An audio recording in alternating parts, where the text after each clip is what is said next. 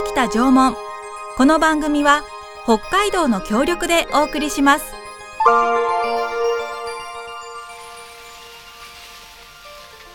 私たちが暮らすこの北海道には1万年も前から縄文人が暮らしていました豊かな自然に囲まれて森では木の実や山菜を取ったり鹿の狩りをしたり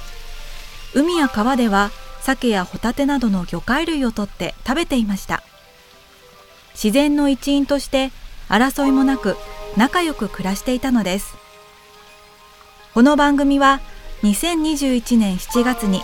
世界文化遺産への登録が決まった北海道北東北の縄文遺跡群についての情報発信と1万年以上にわたり採集漁労狩猟により定住した縄文時代の人々の生活と文化をお伝えする番組です。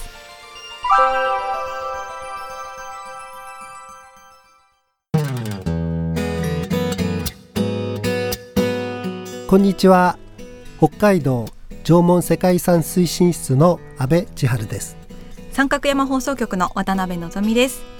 さて今回は北海道北東北の縄文遺跡群の中から洞爺湖町にあります入江高砂貝塚について解説をしていただきますので安倍先生よろしくお願いいたします。はいよろしくお願いいたします。え入江高砂貝塚ですがどんな遺跡なんでしょうか、はいえーと、入江貝塚と、まあ、高砂貝塚はこう、うんうん、世界遺産としては別なんですけれども。そうなんですね。史跡としては一つなので、はい、一緒にこう説明をさせていただきますけれども、はい、入江貝塚というのは、うん、まあ、内村湾に面したその段丘上にある貝塚を伴う大体4,000年前の集落の跡なんですね。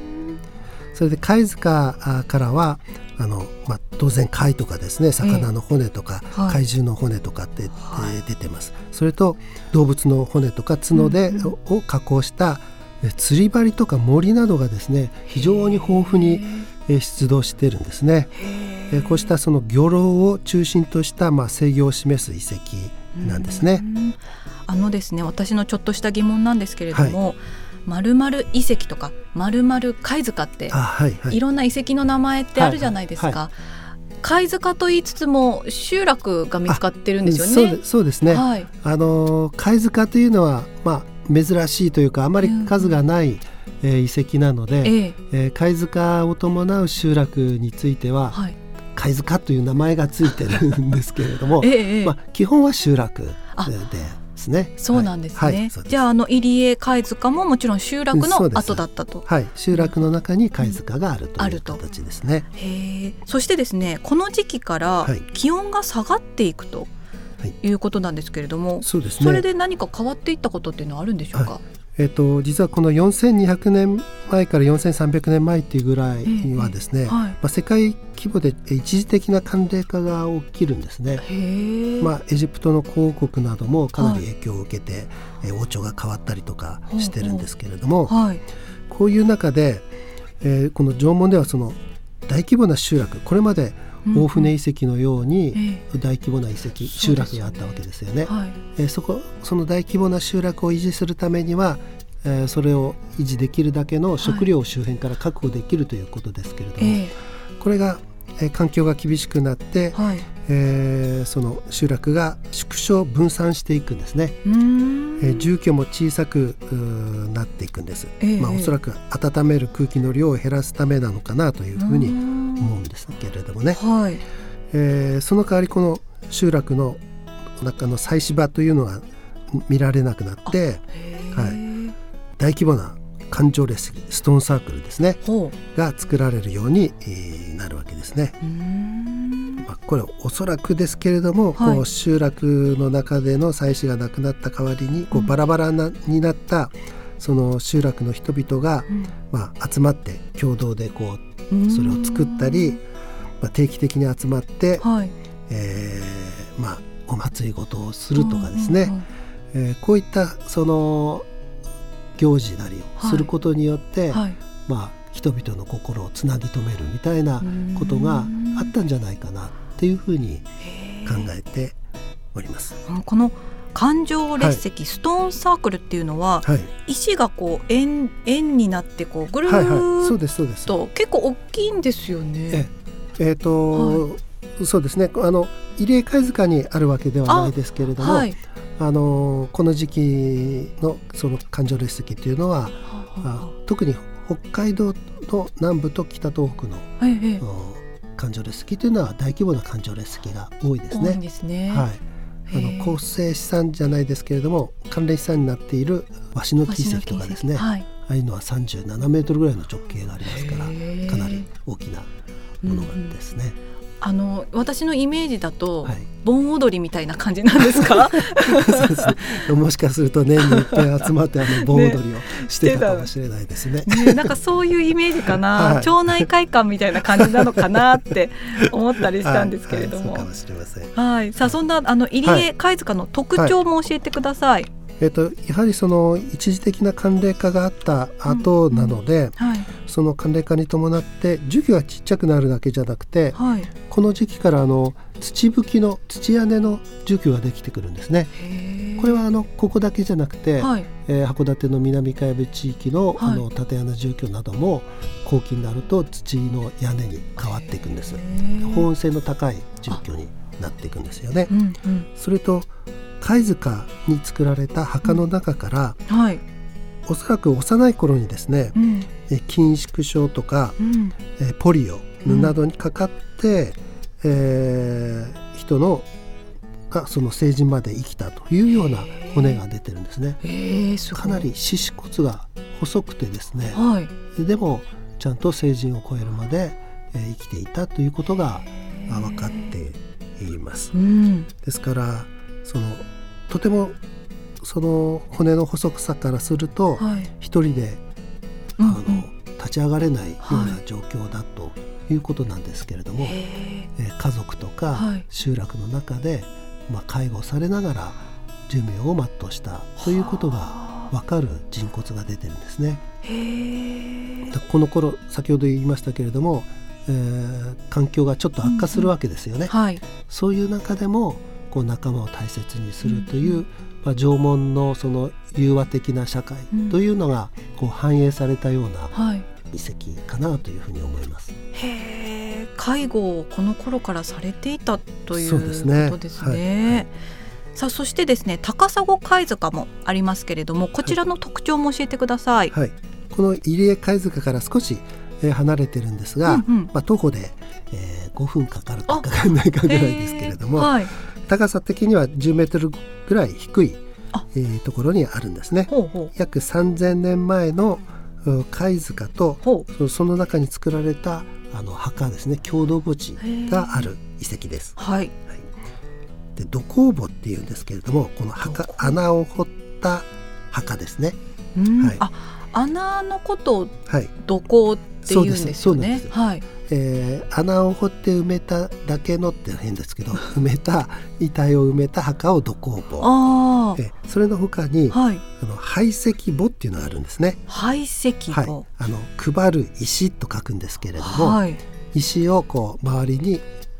置いたような、えー、あここにお墓があります目印みたいな。ですね、えー、はい、そういう墓もあります、はい、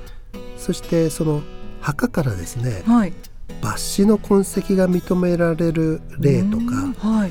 胎児骨、うん、要するに胎児があお腹の中に入ったままの妊婦の人骨なども発見されています。はい、というふうに当時の埋葬とかというものがよくわかるような遺跡なんですね。はい、でちなみにあの、はい、抜歯というのは何だろうというふうに思うかもしれませんが、はい、この抜歯というのは、うんうん、あの儀式的にですね健康な歯を抜くんですよね。あら縄文の方もそういうことを とっても痛いですよね。そうですね。えー、えー、上顎の、えー、右の第二切歯というのが一本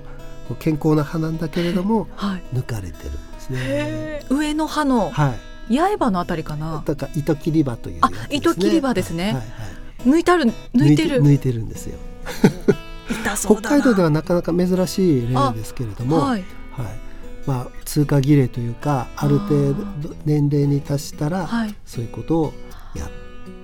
いたかもしれないですね。あそうです、ね、もしかすると本州から来た人かもしれないですね。あ北海道にはあんまり例がないんですね。はい、へやっぱり抜歯ってそういうこう儀式とか、はい、古代の儀式みたいな、はい、そういうイメージありますけど、はい、高砂貝塚にもそういう例があったっていうことなんですね。それとその、妊婦のですね、あの幼児骨のある妊婦の人骨にはですね、えあの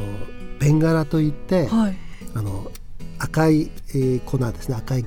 第二酸化鉄っていうものをすりつぶして、はい、その熱して赤くした粉なんですけれどもそれを大量に巻いているんですよね。で赤っていうのは、はい、あの生命の象徴というか血の色ですから、うんね、生命の象徴なんですよね、はい、再生を願うような強く願うようなそういったあのまあ、当時の人たちの気持ちみたいなものがですね、うんうん、伝わってくる遺跡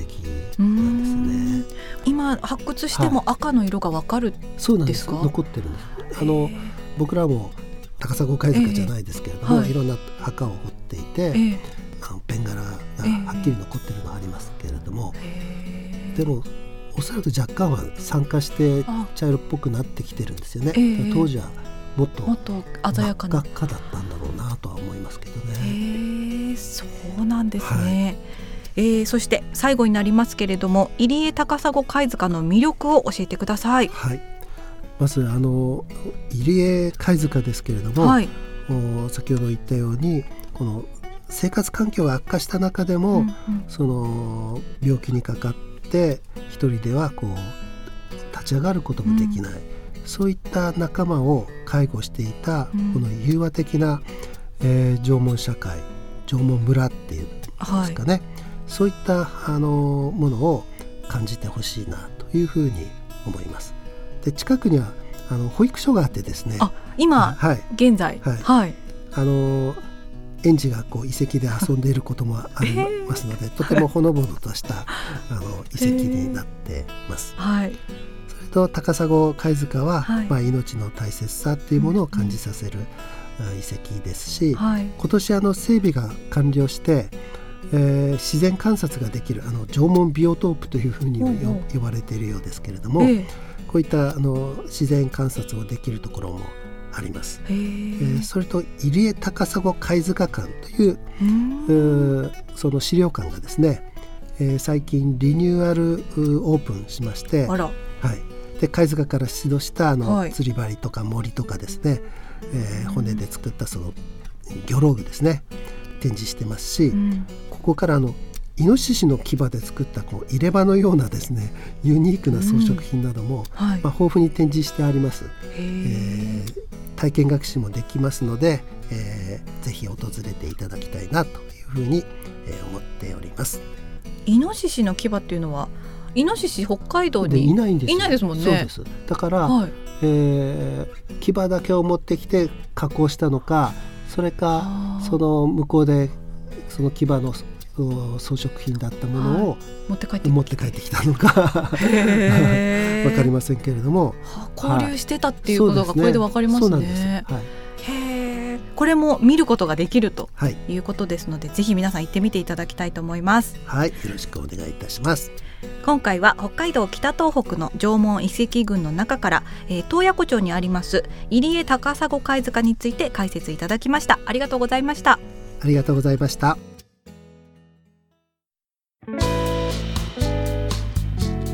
この番組ではメッセージをお待ちしております。北海道北東北の縄文遺跡群について縄文時代縄文文化について疑問に思っていること安倍先生に聞いてみたいと思うことがありましたらぜひメッセージをお寄せください。メールはリクエストアットマーク三角山 .co.jp フ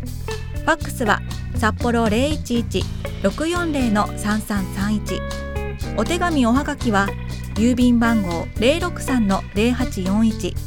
札幌市西区八軒一条西一丁目二の五。三角山放送局までお願いします。次回もお楽しみに北北縄文